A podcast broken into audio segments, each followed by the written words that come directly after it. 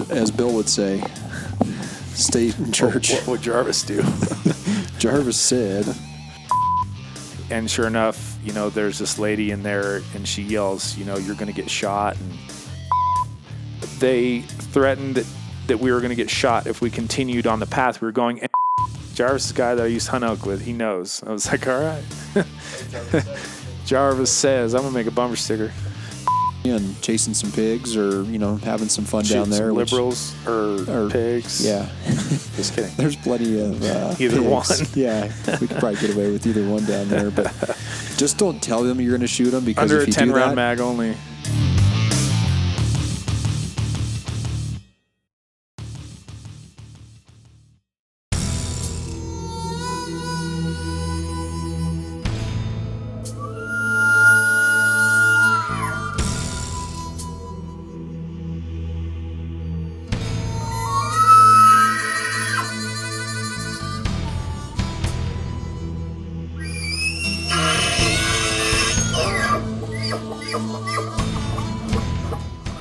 Welcome to the R N A Outdoors podcast, fueled by Ripcord Arrow Rest and First Light Hunting Apparel.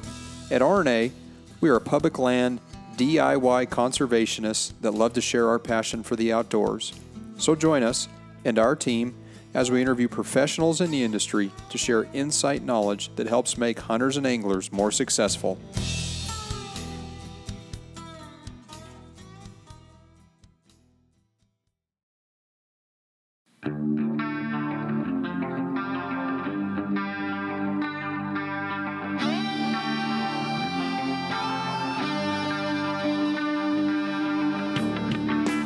Hey listeners, subscribers, and fellow outdoorsmen and women. This is your host, Lucas Paugh, and I'm excited to tell you about some of the sponsors that continue to help make this podcast not only happen, but grow and thrive in this digital world of audio content. This podcast is brought to you by Ripcord Arrow Rest, the bow hunter's number one fall-away rest on the market. Ripcord is known for one hundred percent full-time arrow containment and their patented drop-dead brake system that eliminates launcher bounce back. Best of all, Ripcord is backed by their rock-solid guarantee. If the original owner has a part break for any reason, it will be repaired or replaced at no charge. And did I mention? Ripcord is located in southwest Montana, where all their products are made with pride in America. Check them out at ripcord arrow rest dot com and on their social media feeds. This podcast is brought to you by First Light Clothing and Hunting Apparel.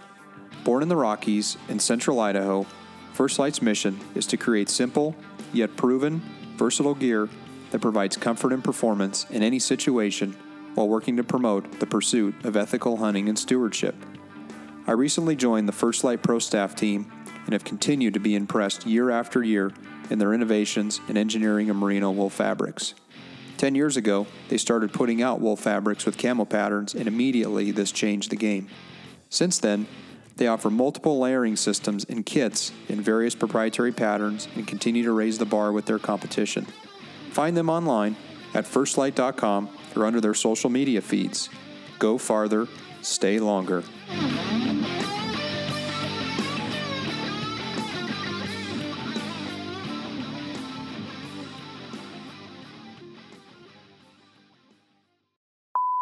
All right, welcome folks to the R N A Outdoors podcast. I am your host, Lucas Paugh, coming to you on location here in Colorado. We've been chasing elk. Well, I, I would say we've been hunting elk. I wouldn't necessarily say chasing elk, but we've definitely had a week's worth of, of interesting stories and adventures based on um, the last seven to eight days that we've been trying to harvest an elk here on the western slope uh, in Colorado. So just a kind of quick overview, uh, got here last Friday and uh, set up a camp and did some scouting, and uh, to our, I guess, demise, if you will, have, have been unsuccessful at this point in, in harvesting an elk, which a lot of it's, you know, could be based on weather. Some of it could be based on pressure from other hunters. But um, at the end of the day, um, you know, there just hasn't been a lot of elk that we've seen uh, during our course of our um, last seven to eight days chasing elk. But before I go into that any farther, I want to introduce my guest on the show today, who uh, is a good friend, uh, who is someone that uh, I met, I would say, probably maybe ten years ago, eight to ten years yeah, ago. Something like that. It's been a while. Um, which I think the last time I came hunting in Colorado, rifle hunting, uh, was in two thousand. I think it was two thousand nine or two thousand ten. So it's been almost eight years since I've been here. And uh, Cyrus, both Cyrus and his dad, uh, Billy, have taken us in and have always been, um, you know, very helpful when we've, um, when my, um, one of the guys on our podcast in the past, John, who, who's come with us or, or who's come with me in the past here to Colorado, um, have always been very hospitable and just really enjoyed my visit staying here, uh, in, uh, just outside of Montrose, Colorado, and, uh, getting to hang out with Cyrus. And I'm not sure he exactly wanted to do the same style of hunting that I did, but we did uh, endure a little bit of pain together on the mountain, which was good. But anyway, I'd like to welcome Cyrus uh, Goodhart to the R N A Outdoors podcast. Welcome, Cyrus. How you doing? Doing pretty good. So, uh, music songwriter turned elk hunter in the last week, huh? Oh, I've always hunted, but been pretty spoiled the past few years. The place we've got, you know, you can oftentimes shoot them out the window. So yeah. The, you know, nine mile hikes with fifty pounds on your back just to get to nowhere is not a new experience, but I haven't done it probably since my dad used to force me to go when I was like five or six, you know? Yeah. But it's awesome. It's, it's a great experience either way.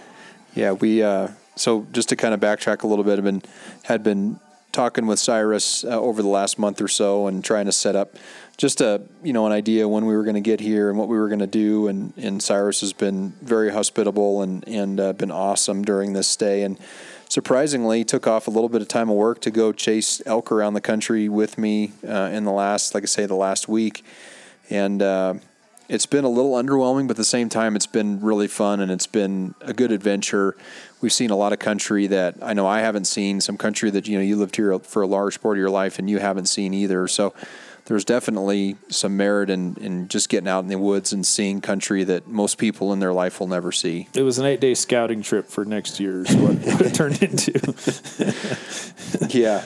But, yeah, I covered some great country for sure. Got to see a lot of new parts that I haven't, you know, as a, as a grown man have been to. You know, I followed my dad around for years hunting, and now we're kind of getting into some of that country as well and kind of learning it on our own. So it's pretty cool, you know. Got to see some great animals in places that we could not get them, get at them at. So yeah, yeah. Just to kind of recap, so like I said, I showed up last Friday, and uh, we went and set up a camp in an area that, um, in the past, we've been successful in an area that I know you have a lot of history in, and your dad does, and, and a mutual friend of ours who's no longer with us anymore, but a guy that we salute to and we think about a lot, um, Sean Walsh, Mister Cowboy. And uh, that's actually one of the memories, fond memories I have of this area was was him showing up and helping us pack out a bull I'd shot many years ago. But, um, you know, we'd set up camp, and it was kind of interesting because the area that you and I wanted to kind of get to, there was already a, uh, a camp set up there, which was a little underwhelming. But we ended up finding a, a pretty good place to camp out, and we stayed there for about almost two and a half, two I think two days, two and a half days, and we glassed this area. I mean, I would say we spent on average probably five to six hours behind binoculars for those days, and we didn't see a single elk. Yeah, there was, you know, that's that's a great spot historically for us both. Um, I've never been in there and not seen one, and the weather was warm this year, and, you know, there was a lot of cattle in there that they hadn't brought out yet, and they'd done that fire, la- that burn last year, and I don't know, it was just a little different. There was more pressure than I'd seen in there before. And, of course, with those guys just running A T Vs in and out early in the morning and late at night and all the times that you didn't want them in there. And yeah. So that was pretty tough. I mean, beautiful country. Saw some mule deer, but, yeah, the elk were the elk were not in there this time, which was rare. It was it was a little disheartening, the fact that, you know, we would be set up. We'd be there right at first light, and you'd see the lights of an A T V driving through the trails, and then you'd see multiple A T Vs, you know, coming across the ridge line and down. And it's just, I mean, it's public land hunting, and that's what we deal with, you know, being in Colorado, and a lot of other states deal with that too. But it's just like from an ethical standpoint, it's like, you know, people don't realize um, how, you know, disruptive that can be, driving an A T V or Ranger through prime elk country, you know, during that time of morning. So that was pretty disheartening to find that. Yeah, that's that's frustrating. I mean, you know, like we had talked about, I think it's, you know, if you get something down, that's what you've got to get it out with. That's cool. But yeah, when they're running through there at the, in the prime hours of the light and the darkness, you know, in the evening and the morning, where the time when the elk are moving and you've got guys raging through on, on big A T Vs, you know, it really spooks any animals that might be in there and really takes down your chances of glassing something and getting a shot. So. Yeah. The first night we camped out, um, we actually got some rain and a little bit of weather, which which we thought would be, you know, something, you know, would be a good thing to have a little weather up on that ridge. Hopefully, actually thinking that my a little snow might drop, which might push some of the elk down into that area that we were into. But again, spent multiple days in there, um, spent a lot of time behind optics, and just couldn't turn up any elk. So we decided to to kind of bag that camp location uh, and base out of your place here, and just kind of be a little more remote. Where we ended up heading a little farther south um, into the Telluride area, which you're pretty familiar with because you do a lot of work down there, but. We actually got into our first elk sighting um, that night when we went over Lost Dollar Road, and we were coming over in the private properties, and there was what probably I would say seventy-five to one hundred elk that crossed the road right in front of us. That all we could do was look at them. Unfortunately, yeah, it's it's always it's always exciting when you see a bunch of ones you wish you could shoot and can't. Yeah, exactly. There was probably four or five legal bulls in that group. There was another one that we couldn't see that was bugling. So a little unfortunate, but again, it was nice to actually get into an area where we could actually see some elk where we had spent the last couple days not seeing any elk at all. So spent some time down there and, um, again, putting a lot of time behind glass. And what was interesting on a couple of these areas was, is, you know, when you get up to places around like Telluride, you're anywhere from ten to eleven thousand feet. And uh, we had we had pulled into this area that we had hunted in the past and, and didn't have success, but had seen elk in this area. And uh, right at first light, you're looking up on this ridge, and you see this just little orange speck walking across the face of this ridge. And uh, it was just incredible that every time that we went somewhere around almost every crevice that we looked at, every place we went, there was hunter orange. Yeah, and, man. Public public land is... You know, I think what's made it harder is the apps and the and the maps and the Google Earths and things like that that anybody can, you know, spots that old-timers knew about that no one ever knew about. Now all you got to do is punch in an area and you can see it. And it, on one hand, it's super helpful to the average hunter, but when you're hunting public land hunts, it's it can make it really frustrating because there's nowhere you can go where someone hasn't been or isn't going to be. And sure, it's it's been tough. I mean, private land has definitely been our best luck seeing animals this year, but still hasn't turned it out for us. So yeah, yeah, it's tough. Yeah, we had uh, we had spent a little time, and we used some of the you know the the services like Onyx Maps and some of the other ones that are really really good um, you know resources for for trying to find public lands or Forest Service lands, but. We had found a section of state land that we thought, you know, had ex- accessibility because we had actually, for at once, glassed up some elk and saw some bulls in there and were actually kind of get excited. Um, come to find out that it was a landlocked piece of section that basically the property owner had the lease rights to it, and unfortunately we couldn't get in on that on that piece of land. But that would have been an excellent place to to go, and you know, like you say, with some of these applications, they help find locations like that that most people probably had no idea that that area was actually state of you know Colorado land. Yeah, there's, and you know, we did that. We kind of discovered through talking to the wardens and and other people and doing some research that there's pieces of land that back in the day when Colorado became a state, and, and you know, it might have been an area that wasn't homesteaded but didn't belong to anybody. It went to the state, so. This is a six hundred fifty acre tract of land that only the people that live up against can utilize, and typically one of them has the lease on it, and uh, they don't let people in, which if it was mine, I probably wouldn't either, but glass and elk, you know, seeing the first legal elk we saw that we could shoot and get into that gate and realizing that, no, it wasn't going to happen. That was definitely a bummer, but... Yeah, that was a letdown. Part of it. We also had a little bit interesting experience as we were driving the road. We had identified... what appeared to be hunter orange person kneeling on a piece of private property. And I drove by and I, I think I saw it and you saw it too. And you're like, no, that's just a guy that like laid his vest down there. But we spun around and drove back to try to find that road to get on that piece of state property. And there was a guy there kneeling down over like a gut bag or something too. There was, there had been a kill there. So it was a pretty It was pretty odd. It was like he was didn't realize he was in Hunter Orange and probably didn't want to be seen. And as he was sitting right on the road, and he yeah, down. It, it was it was odd. That was an interesting. And then a truck passed while we, we were coming up, and we saw headlights again in the same area. And when we got back there, guy was gone. The guy was so gone. Who so knows? Who knows what's going on there? I'm sure a lot of stuff like that goes on, and most people don't know about it. But we found another interesting spot in there that was um, Forest Service land that was actually bordered on three sides um, with private property. And we had spent some time and gone in there and uh, saw a lot of sign, saw a lot of areas that would look like probably more of a primo type archery hunting um, scenario with a lot of rubs and a lot of good sanctuary for elk, you know, during the day. But um, again, we get to a point and we think we found a place that's just money, and we end up finding a camp with what, five tents and then yeah. three hunters on the ridge, basically kind of a weird back looking, looking at us. Gypsy looking camp out in the middle of the forest. At neither time we passed were there people in it, but lots of tracks and and yeah, we hiked, you know, a couple miles in through Timberfall, and mm-hmm.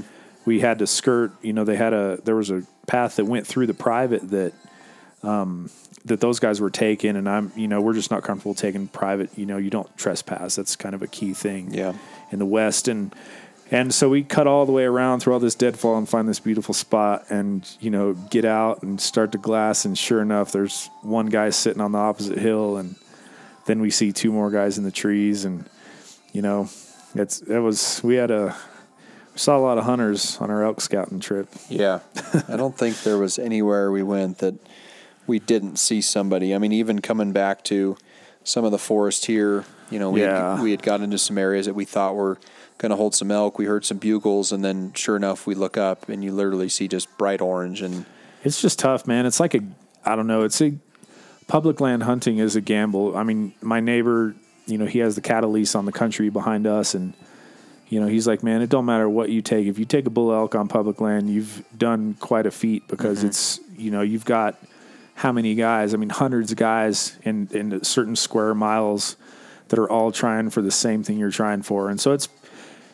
You know, it can, you can get lucky, but that's, unless you know something that someone else doesn't, you know, it's kind of luck of the draw. If there's enough guys in there and you know the right spot to sit, they'll push them to you. But, yeah, you know, it's when you got six guys and three square miles of land trying to cover it, it's, and there's elk in there. It's just a matter of who sees it first because mm-hmm. it's, yeah, it's, it's, it can be a gamble, but it's, I mean, it's hunting, you know? Yeah. And this year, you know, the second season, Um, you know, I typically have hunted always the third season because generally there's been weather that's come in and it's kind of pushed elk into certain areas that we've been successful in. But um, trying the second season, something a little different this year, thinking because sometimes the second season will bring weather. A lot of times there'll be snow in mid-October, and then sometimes November it can be, you know, kind of like an Indian summer where you get these big warm, you know, these warm days. But this year, um, especially in the second season, we haven't seen probably temperatures.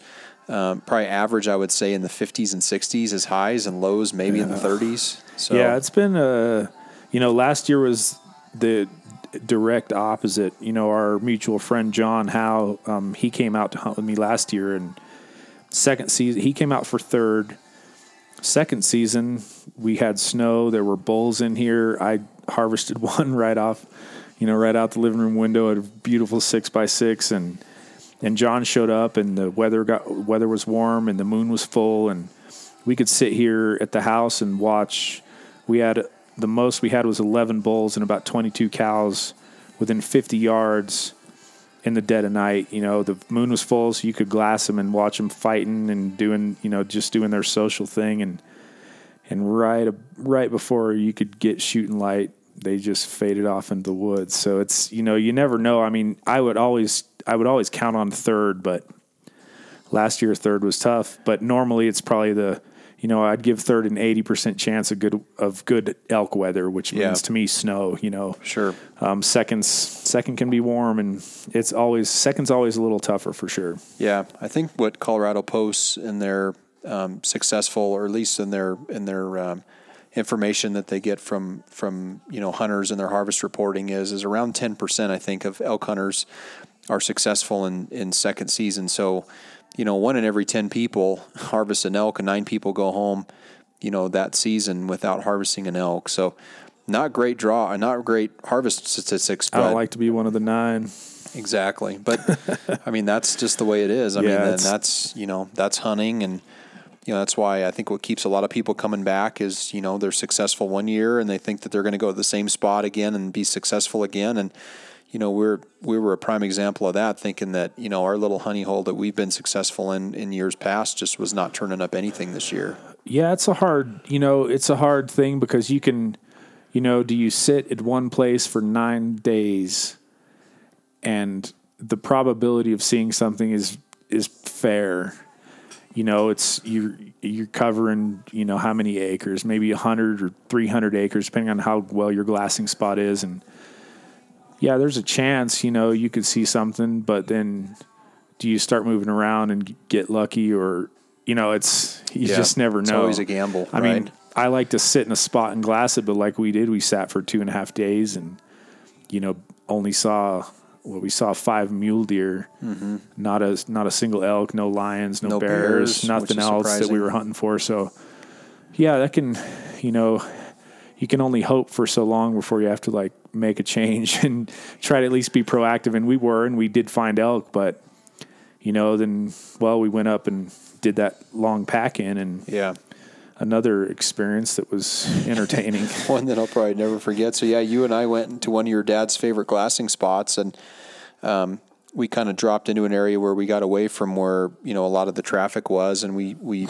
I think you went down maybe fifty to a hundred yards below me. And, you know, within a few minutes, we had spotted some elk way, way, way up high. Um, you know, we were already at probably eighty-two to eighty-five hundred feet.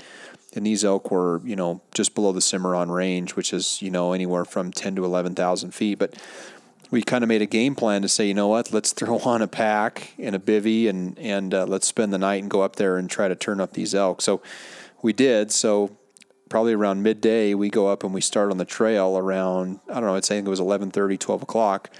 And as we're starting to go out uh, onto the trail, these three guys from Ohio were walking out, which was interesting because the look on their face kind of told a story to me. It was that, like ultimate defeat. Exactly. Three guys, no packs, rifles on their shoulders walking out and just did not look like they were having a good time. Yeah, it's not, it wasn't the, I've certainly hiked up worse trails, but it looked like them old boys had gone in pretty deep without probably the proper stuff and, and walked out yeah. defeated. And yeah, it was, they didn't, they barely even talked to us when they went by. I mean, they were like, they were tired as dogs. They were ready to so, get back and, to the and we're truck. just, we're a mile in looking at them like, oh, damn, what'd we get into, you know? Yeah. So we, we were going in and, uh, I mean, it was, it was a, it was an absolutely beautiful, breathtaking um, trail. I mean, the trail was, was probably two to three people wide. So there was no issues with, you know, losing the trail and not knowing where you were going. And, uh, you know, we were just kind of basically working our way in, um, taking breaks when we needed them.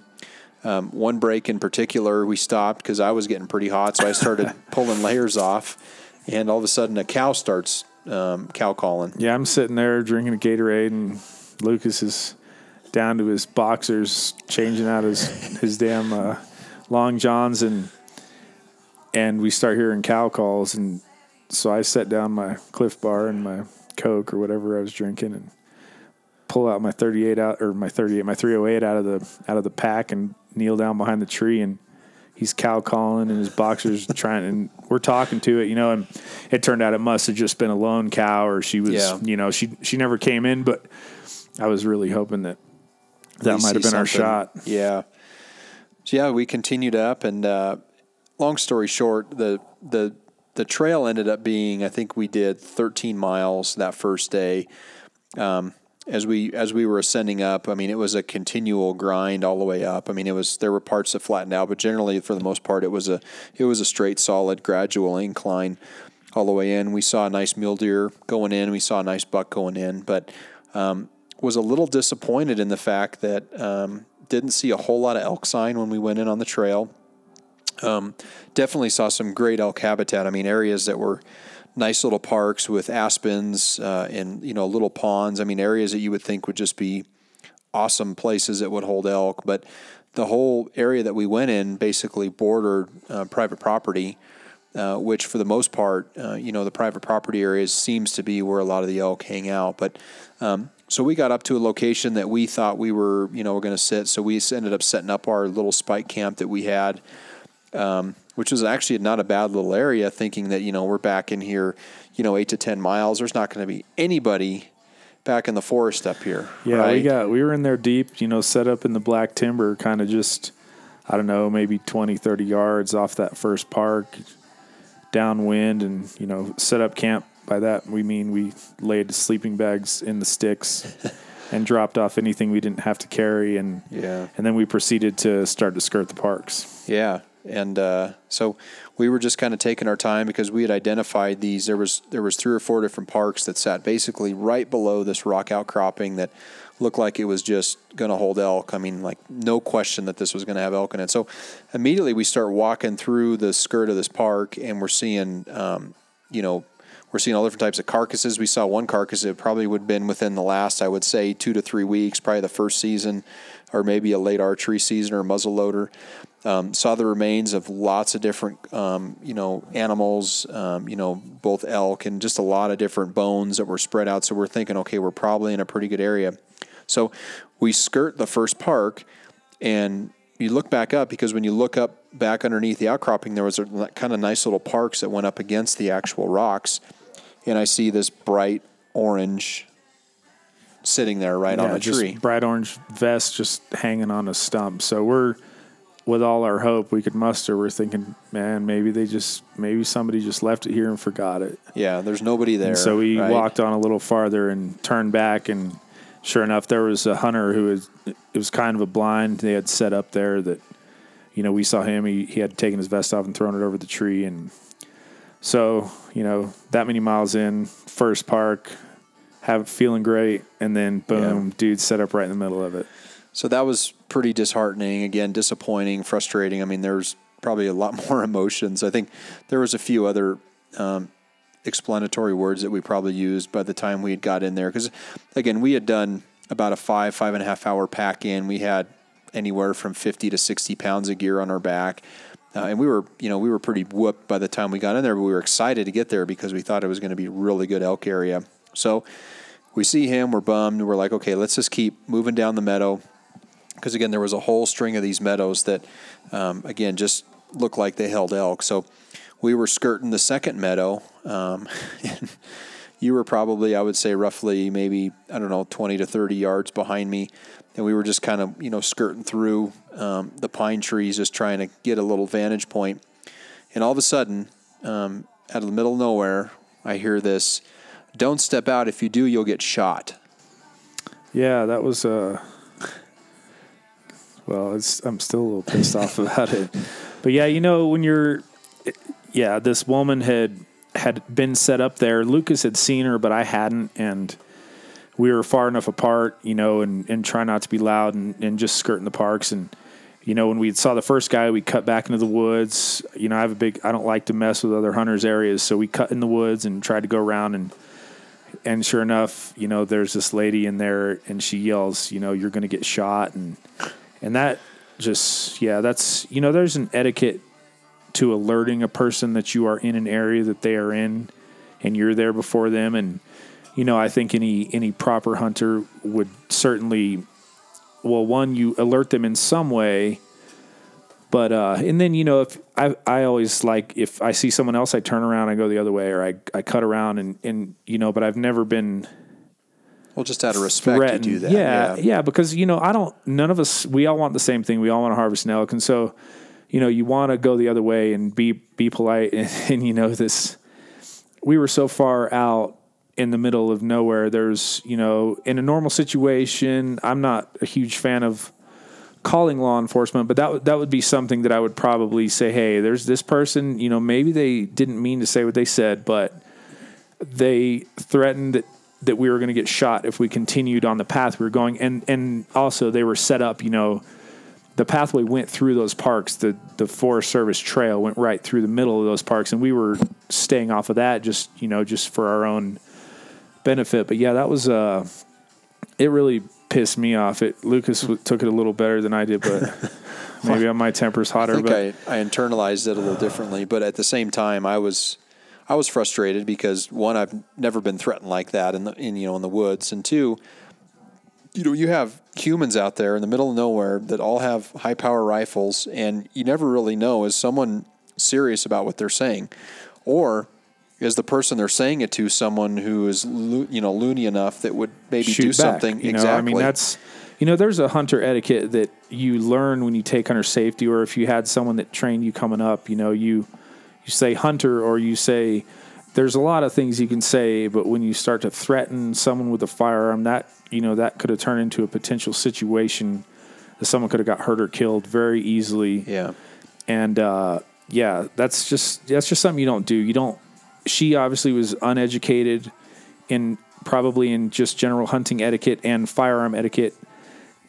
Absolutely. I mean, you don't, yeah. you just don't say things like that to people with guns. No. When you've got a gun, because it's, you know, it's, it's, I don't know, you and me growing up, you know, you learn the respect of a firearm. You never point it. You never threaten it. You never say you have it in a situation unless you're willing to use it. And so that was, uh, yeah, that really kind of shot our first night, because yeah. you're one, you're skirting this park, hoping this person doesn't actually try to smoke you, you know, and we're so many miles from anywhere, there would have never been a chance, you know, so mm-hmm. it was nerve wracking, you know. It was. Yeah. And it, I think the other part that we realized was, is as we continue to work down those parks, you know, we saw orange flagging that basically marcated, you know, the trail that they yeah. were supposed to take. And then as we got down to the farthest park, um, actually it would have been to the, I would say, northwest, um, there was a tarp sitting there. So I think we realized that, you know, they were probably being, um, you know, outfitted or, or some type of guide service in there that had them set up on those parks. So again, to each is their own. And, you know, from a, from an ethical standpoint, There's there's definitely different ways to handle that situation. Um, we were no by means in there trying to screw up their hunt by any means, right? I mean, had we done that, we would have walked out in the park in front of them and well, tried and to screw something up. Well, and a big part of me, in a normal situation, I would have done something like that. But, you know, you're, I don't know. It's, yeah, we're, you're so far from anywhere, and that's that's not something you want to hear anywhere, let alone so far back in the woods that you, you know, there's just nothing to do about it. So, yeah. We, you know, we both kept our mouths shut, which I know for me is a really hard thing to do. I don't know. I think it might be not quite as hard for Lucas, but it's still pretty hard. And, yeah. you know, you just had to suck it up and duck into the woods yeah. and, and pretend it didn't happen. And, and, you know, we found, well, you had a few other parks on your maps, and we ended up, you know, busting timber and scouting them. And yeah. So it didn't end up being a, a necessarily bad trip by any means, but clearly we were, you know, the, we were deflated based on the fact that we had spent all that time going in there, and uh, you know, to our demise, you literally walk out there and there's two hunters sitting there, which, you know, they obviously accessed it through the private property, and they probably had a half a mile hike to get in there, you know, versus us that can't access it through private, had to come all the way around in the forest land on the trail and get in. But yeah. again, was still to me rewarding, because, you know, there was a lot of country there that we had identified. That was really nice country, and I think definitely holds elk. It, it's just, you know, if yeah, you got an outfitter were, in there, it's that's going to be tough to compete with that. There were animals in there for sure, and, you know, yeah, that's the thing. You, we didn't, not that we didn't do enough research, but had we really done a little bit more research, we could have realized, you know, that there were outfitters there, and that was probably, maybe there was good elk, but you know, you got guaranteed guys set up, so it's going to yeah. be a tough thing to work around. And yeah, and the next, well, the next morning, you know, we there was no one in those parks, and we went out and scouted, and then, um, well, you saw Lucas. We finally see elk, you know, legal bulls that on legal land, you know, on, on state land that we can shoot, and we're at what ten five, and they're at eleven two or something like that, eleven seven or something. Yeah, yeah. So yeah, I mean, it was that again. It, Great trip. I mean, that evening when we got back to camp, um, you know, we were we were basically melting snow for water. I mean, we were doing all the things that, you know, most people wouldn't know how to survive in, in situations like that. But um, you know, we were we were hey, we had dinner. We had a nice dinner. Um, we were just kind of, you know, shooting it about what happened that day. Um, it ended up actually not being such a bad evening, because um, you know, at the end of the day, we were. We were still alive, and we yeah. could talk about it. No one took a hollow versus, point to the back of the head. Exactly. But um, yeah, it was a it was an awesome experience for sure. And you know, you gotta. I mean, yeah, you got to appreciate those kind of, not that particular situation, but just, you know, you're five hundred feet under the base of some of the tallest mountains on the Rockies, and and uh, it's pretty breathtaking, you know. Yeah, it's it's hard work to get there. When you harvest, it's even harder work to get out, but there's perhaps a little more reward. When you yeah, don't, for sure. When you don't, it can be tougher. But, you know, we ran into some guys the next morning after we had spotted those elk up high, and we kind of deduced that we didn't have the proper gear or means to chase them at that point. So we had to go in and, you know, they said, yeah, the, you know, they had known that country a little better. They knew there were outfitters in there and stuff. And that's just something you got to learn. Sometimes you just got to go in and figure it out, and the next year you can plan around it. Yeah. Yeah, it was interesting because we had hunted that morning and, and, again, went into those parks and had identified uh, a group of about fifteen elk. Looked like a couple good bulls in there, um, but just was out of our effective range at that point, and really weren't prepared to spend, you know, probably more than a couple nights in there um, based on the equipment that we had.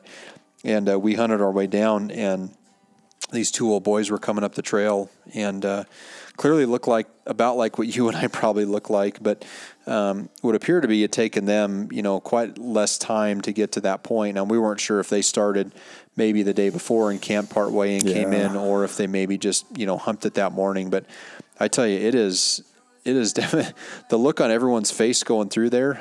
I'm sure ours was no different than the guys from Ohio, but um, it is, it is an, it was a, just a, a gradual grind getting into that area where we got into eventually that evening. Yeah, and it can be, I mean, those kind of hikes, I, you know, when I was young, that's all my dad did. He, we would, I mean, I'm talking when I was probably between five and twelve years old, we just point off in a direction and go. And you just sleep under a tree with a little campfire, and he was always pretty successful, you know, and technology and a lot of things have changed the game on that. And now you can sit in glass, and, but it's, you know, if you've never done it, it's absolutely an awesome thing to do, especially in this particular section of the Rockies, because yeah. it's it's just a breathtaking place to be. Yeah, and that, and that is one of the beauties of, you know, having some of the technology now, at least not so much technology, but also the optics, is you can sit back, you know, versus the days of just throwing on your gear, throwing your rifle on your back and going and walking, you know, five or ten miles and not even knowing where you're going. Now you can actually take the time, glass up some animals, and try to figure out, you know, a strategy to get in on those animals. That's, that's, that was the plan we had. You know, unfortunately, from the time we got to, we left the truck to the trail where the actual trail connected to where we wanted to go, um, it was still probably another four to five miles in. And again, there was no guarantees that those elk were on public land. They were on private land. From what it looked like, they were right on the skirt of the public and the private that evening that we had glassed them up. But you just never know. And in one night, those elk could move down, you know, a mile down into the private, and uh, you're totally hosed at that point, because we don't, you know, have access to hunt that property. So yeah, that it can be tough. And I mean, we we had horses prepared and everything, you know, if we needed to do a major pack out. But you're still talking, you know, if we got lucky and had. If we had gotten in on them at the right time and the outfitters weren't in there, I mean, you're you're still talking a day to two day pack out with yeah. someone bringing horses up, locating where you're at, you know, doing the whole thing. So it was, you know, we got in there with, we had enough gear for the night we were there, and, and another night, but th- as deep as the elk were, we just, it would have been unwise with the way the temperature was dropping to go in farther and, you know, risk something that wasn't worth risking. So, yeah. you know, you see them and they're so close, but sometimes you got to just call it. It's so far away, especially when you're sleeping bag, you know, and when you lose a zipper on your zipper Amazon on your bag. bag. Yeah, that's not a good thing. But yeah, it was, you know, I mean, it's, you know, a lot of, there's, I don't know, the experience is so much different. You can outfit in and pack in and have mules and horses in a big old tent and fire, fireplace and cook, you know, you can all do that. all that. And that's, that's awesome. That's an awesome way to experience it too. But I mean, it would have been pretty awesome if we had had all that up there, because then we could have sustained four or five days up there chasing them, you know. Yeah. But but sometimes you just got to throw a pack on and go in by yourself, or, you know, with a buddy, and and just see what you get. And yeah. you spot elk and you just you can't get to them. And this time of the year in these, those kind of mountains, you know, I mean, you can, you know, a snowstorm can be almost instant death if you're not prepared. So you gotta sometimes you gotta call it, which is no fun to anyone that's got any pride when they're hunting, or yeah. in general, because you, you know, you're like, we could do it. We could probably do it. And then, then yeah, re- you probably could. Hits. But, you know, you get that elk down at dark and don't get to them till three or four in the morning. And then what if a snow, you know, a snowstorm blows? And there's a lot that can, there's a lot of danger that comes with hiking in the Rockies in the, in this time of the year. And so you just, it sucks, but sometimes yeah. you got to call it.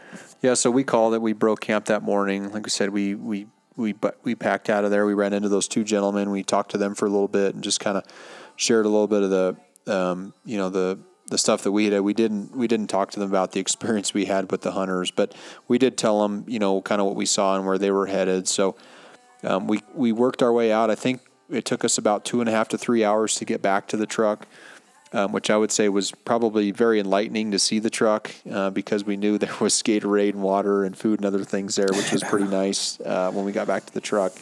Um, and then we headed down into Ridgeway and fueled up and went and grabbed a burger at the Full Tilt, the Full Tilt. Yeah. It was Full an interesting Tilt place. Saloon. Cool joint. If yeah. you're ever in Ridgeway, Colorado, hit it. Yeah, it was good. Um, so then we, uh, we basically, we came back, um, to the home base, and again, just kind of, I think we had exhausted plan A, then we exhausted plan B, then we were at plan C. That was like probably plan D. Yeah, so we were then, getting so far down the alphabet, I started losing track of letters. But, um, we've seen just, just some incredible, you know, property and areas that are bordered by private that have, you know, good little pockets of Forest Service or, you know, wildlife management areas that definitely hold elk. It just, you know, this time of year without weather, we just didn't, you know, seem to have much luck, and really just kind of focused around, uh, you know, some of the property here around your place and some of the Forest Service land here. And amazingly enough, there's bugle and bulls well, in was, this area. That was the irony. The day we get back from that, you know, we did twenty-six miles in, in basically twenty-four hours and beat up, and uh, get back here and, and go out here behind our place because we access, we're up on the Uncompahgre Plateau, and our land borders a large tract of public that's that's surrounded on about three sides by private. So it's a pretty good chunk, and we go hunt it. There's, we automatically run into other hunters, and we get back home and having dinner and, and, you know, look out the window. I shine my flashlight out into the big field out in front of the house, and there's a big bull just sitting there, you know, and it's, it's ten o'clock at night, well past shooting light. And we had done all those miles and, and been all over this, this half of the state. And you just see a bull that you can't even have. That was, you know, he's seventy-five yards away from you. Yeah. That's, I mean, that's the beauty of living up here. Sometimes you get lucky, and then sometimes you work your ass off, and, and they just poke fun at you from the field. Yeah, so. Exactly. So yeah, we spent a couple days here on the plateau here, and, uh, have just kind of had some interesting experiences. I mean, everywhere we had gone, Um, and I would say the higher country, um, the elk have been relatively silent, at least the ones that, you know, we weren't really necessarily close enough to a lot of the elk yeah. to know whether they were bugling or the cows were calling. But, you know, here on the plateau, I mean, clearly um, yesterday uh, and this morning uh, and also this evening, we've actually got into some pretty interesting bugle activity and yeah. cow calling activity with these elk. Yeah, well, I've I've got permission, you know, around this place to hunt all four or five of my neighbors' forty and eighty acre parcels. So we went down to my um, south neighbor. He's got an eighty, and one of us sat up in a tree stand. One of us sat down kind of by their cabin, and, and man, the elk were just going off. That was last night. Mm-hmm. Um, just what, five thirty or so. They just yeah. started going off, which is crazy because, you know, this time of year, the elk, you know, typically the if the bulls are bugling, it's not because they're in breed mode. It's just because they're bugling because they're bugling. I mean, there's really no reason for them to do it. But what's nice about it is, is when you got a rifle in your hand, you can locate them, uh, and at least it can give you a li- little bit of advantage to try to, you know, slip in on those elk. But the funny thing was, is, you know, we were trying to talk back to them a little bit, uh, cow calling and just some light, uh, you know, bugle contact action, and they were definitely responding to it, uh, but there was by no means, um, you know, any want to actually come into those calls. It wasn't, it wasn't aggressive for sure. And, you know, we were down, and there's a fence line between us and then a large parcel of private, several thousand acres of private. And we got them right up to the fence, and we couldn't see him. We never made contact, eye contact, but, you know, they were, that bull was right there, and you could tell he didn't want to, he was nervous about the bugling and things, but he didn't want to leave his cows. And so, yeah. you know, got, so we were within less than a hundred yards probably. And, yep. and just, just couldn't couldn't visual visualize him or make the shot. So that's, you know, that's so close yet so far away. Yeah, that's a part of it. And that's, again, it, when these elk are, you know, basically bordered by, you know, Forest Service land, you've got hunters staged all the way up, basically, which the trail. Which we ran into, yeah, multiple, I mean, yep. every five hundred yards, you got a hunter somewhere in the woods. And so, yeah, it, it it's it's challenging. I mean, there's no doubt that the challenge of over-the-counter public land forest, you know, service hunting in Colorado is anyone can show up, pay the money, buy the tag over the counter, and go hunting. And that's that's the beauty, I think, of Colorado, is that they have that ability to let people come in, you know, and hunt the state. But part of the problem is, and I think part of the reason why the success rates are so low, is you have so many people in the field that, um, you know, they're driving quads through roads, and they're, they don't understand, you know, scent control, and, right. you know, and they're doing wind things and- that are, you know, and wind and other things that are so critical in elk hunting, that eventually drive, I would say, probably majority of the elk onto private property at that point, because, you know, they the elk seem to get, you know, pretty smart when it comes to, you know, the rifle season and the time of year, and know exactly what's going on. Yeah, they they know when they're being bothered. And I think it's, you know, it's twofold, because you, you've got all that, and then it that kind of directly equates to how much land that you know. And it, and, you know, we've learned a lot of new land this year. And I think the more you learn, you can still find places where there aren't a lot of people, but, you know, situations like this where we were just, you know, just every corner we we just hit a wall and with other hunters or something, you know, it kind of forces us, okay, so we found some places this year, and, and we're going to expound on those places and try to, like, learn learn more country around here, that because sometimes you're forced. I mean, sometimes you shoot them right off the deck.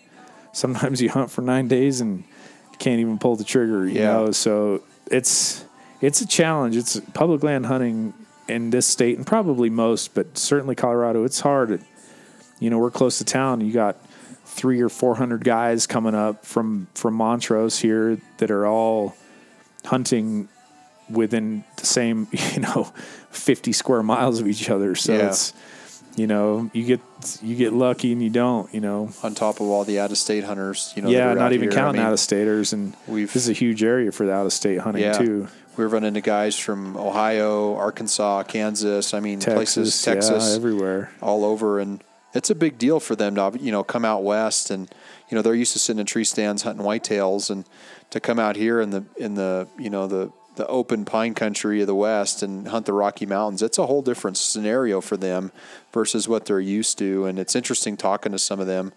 Um, you know, like we ran into those guys from Arkansas, as those elk could cross yeah. us on the private, and they're like, oh, there they are right there. It's like, well, yeah, there they are. The problem is, is none of us can have it's them. It's not so. Arkansas, and we can't shoot them out of the truck. Exactly. But so, yeah, it's, yeah, it can, you know, public land hunting isn't glamorous, but, man, you know, there was the one camp we passed, and they had four elk hanging, and mm-hmm.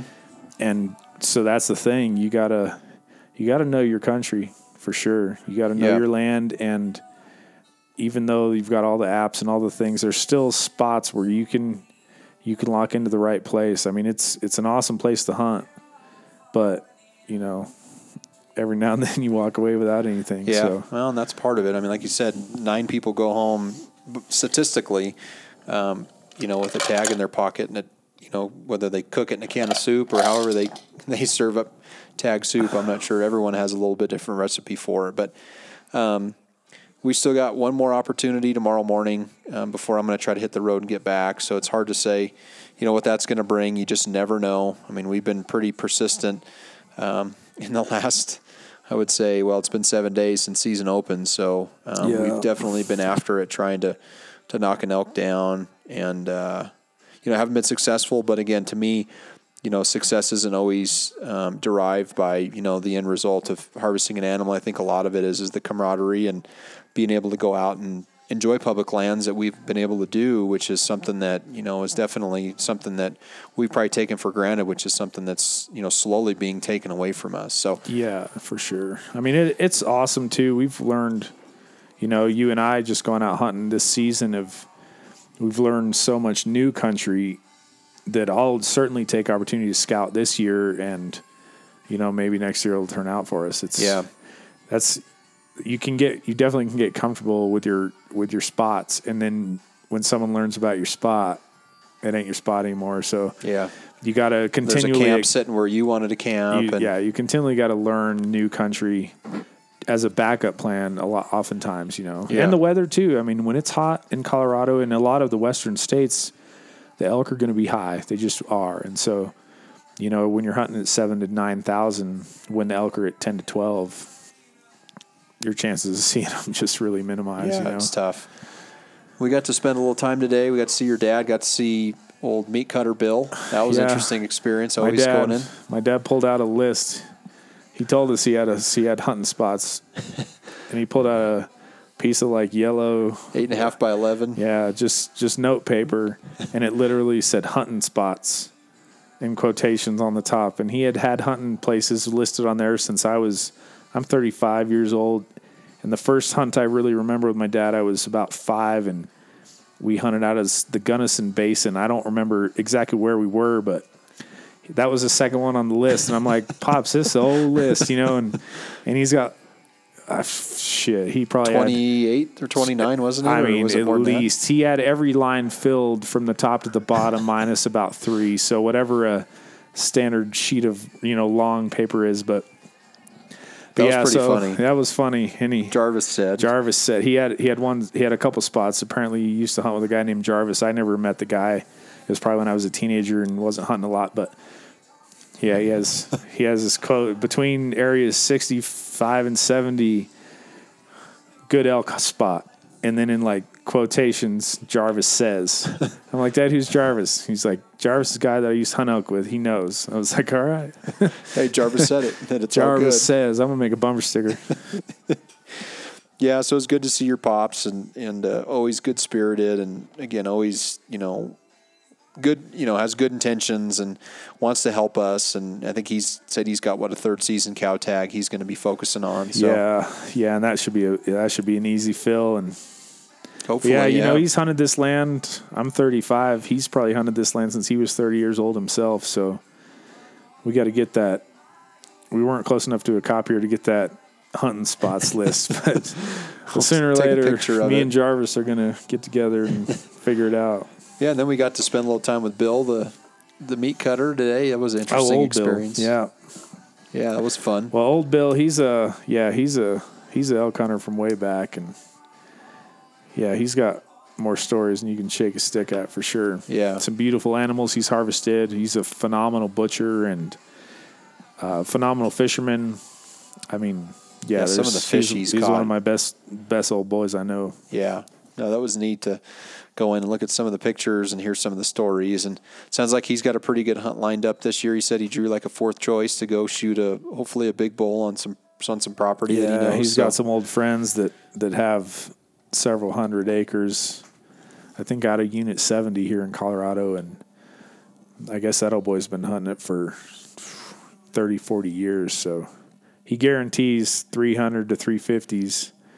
And according to old Bill, he gets them every time. So I guess if I got invited to that party, I'd probably go too. Yeah, no, absolutely. And it's like Bill said, he doesn't ask to be invited. He gets invited, and he does a little work on the side. So yeah. that's what I've noticed with a lot of people around here is from kind of, I would say, almost like a bartering standpoint. But, you know, if you scratch someone's back, they'll scratch your back. And it seems like that there's a good relationship there with people that allow you, you know, the ability. They're not going to yeah. invite you every year, but if you do something nice for them, they say, hey, come on out and hunt on my property this year. Yeah, there's a lot of good folks around here. I mean, I love, I grew up here and lived away for a long time in Texas and a few other places. But, yeah, there's a lot of good old boys and, and you know, folks that want to help out, but, you know, nothing's free. And, I mean, old Bill, he, he makes fishing rods. He's a phenomenal fisherman. He, he hand makes these beautiful rods. We saw some today. And so, yeah, he gave his, this guy's, six rods, I think, or something for his kids, and got invited out to shoot a big old bull. And yeah,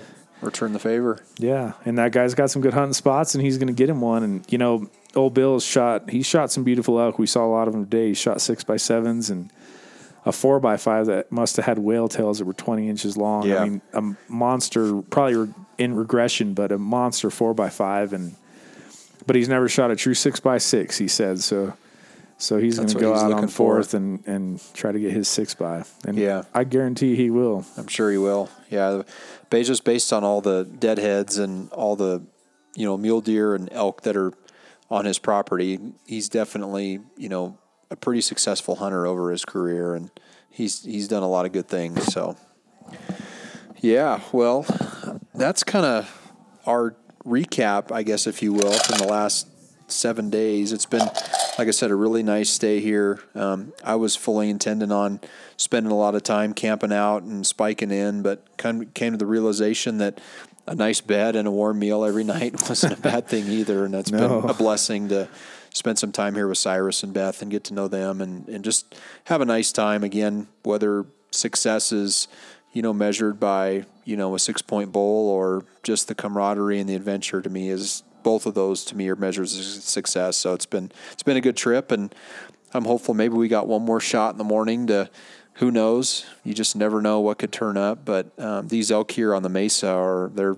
interesting creatures. Like literally two days ago and last night they were bugling their brains out, and then you and I go out tonight and it was like the light switch shut off. Yeah, they were, we got there at what, four thirty, and they were bugling pretty intensely for about fifteen minutes and then just dead. I mean, you couldn't call them. They wouldn't yeah. answer. After there was five just o'clock, it just and, shut off. And that's the thing, you know, bordering the private and the way the wind was blowing tonight, or bordering the public land and the way the wind was blowing. I mean, you know, there's there's a very good probability that they got winded by hunters that were kind of up, you know, upstream from us. And that's that's just part of the game. But yeah, maybe we can still, maybe we can knock one in the morning. Make something happen.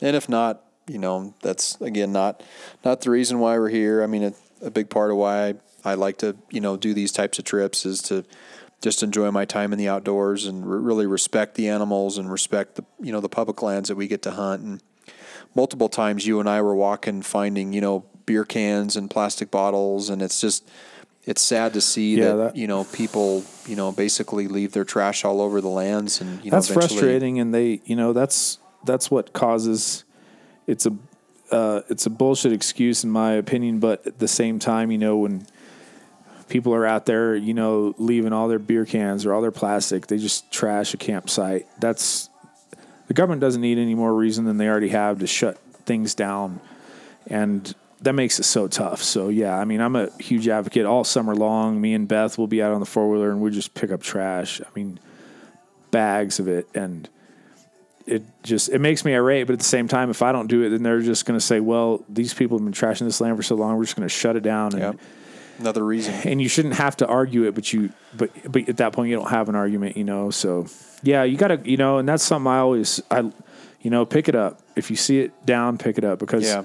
if people are throwing shit out, it's just going to make your hunt worse down the road, or maybe impossible. So yeah. Well, we have to know, be good stewards and, you know, campsites. I mean, we yeah. saw that one now where those lakes are at. There was mountain yeah. house wrappers left out and all kinds of crap, which is, again, it's yeah, sad it's, to see. It's frustrating, especially when you, you know, when you appreciate the land, and the people that don't are the ones that ruin it for the people that do. So, mm-hmm.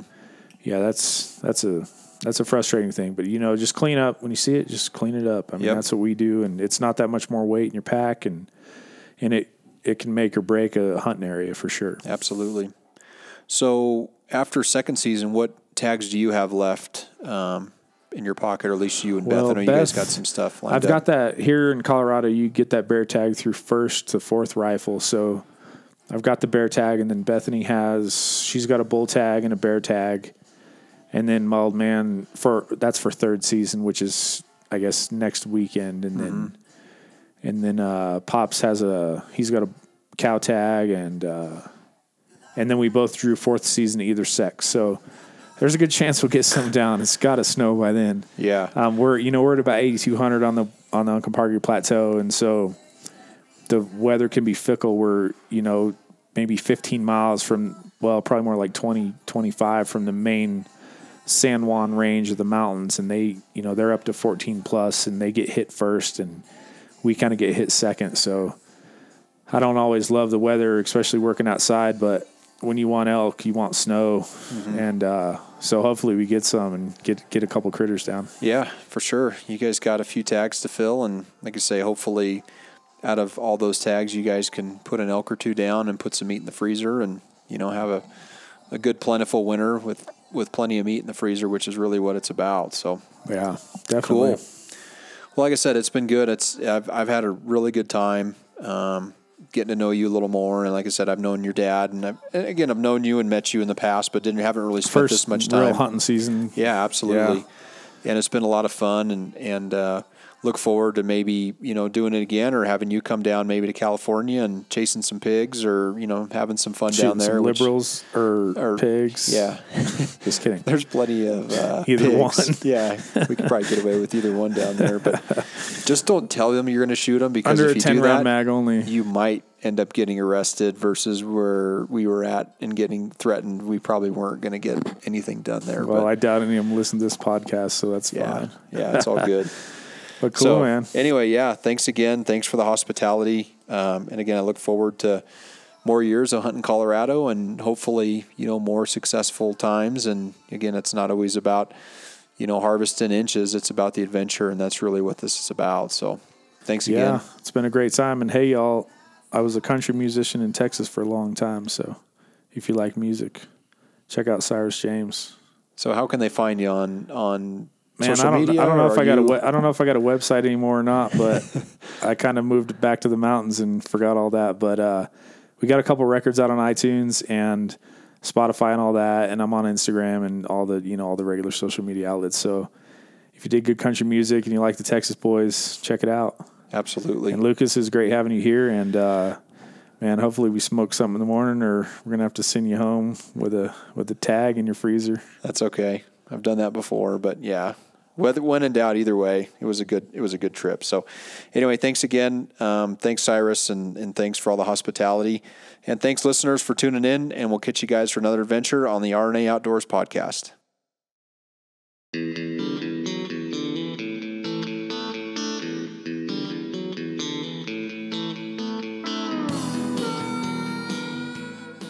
Hey everyone, this is Lucas Paugh, host of the R N A Outdoors podcast. Please check out Podbean and iTunes. If you have an iPhone or iPad, go to the podcast app on your device, search for R N A Outdoors, and hit the purple subscribe button. When doing this, it will automatically upload when new podcasts are loaded, and they will download into your queue. For Android users, you can access the podcast through Podbean, Stitcher, or use our website, www.rnaoutdoors.com forward slash podcast. In addition, under the R N A Outdoors podcast channel, please leave a review and a five-star rating. These reviews help boost our popularity and outreach. You can also follow us on our social media outlets, Twitter at R N A Outdoors, Facebook, R N A Outdoors, and Instagram, Rod and Arrow Outdoors. All links are in the show notes as well. If you like what you've heard, we hope you'll pass along our channel to your friends and colleagues. Keep up the good fight. We cannot sit by and watch the public lands devoted to wildlife protection wither away. There's simply too much at stake. Make your voice heard, speak up, and get involved with conservation efforts, and know that every little bit helps. As we say on the mountain, go farther, stay longer.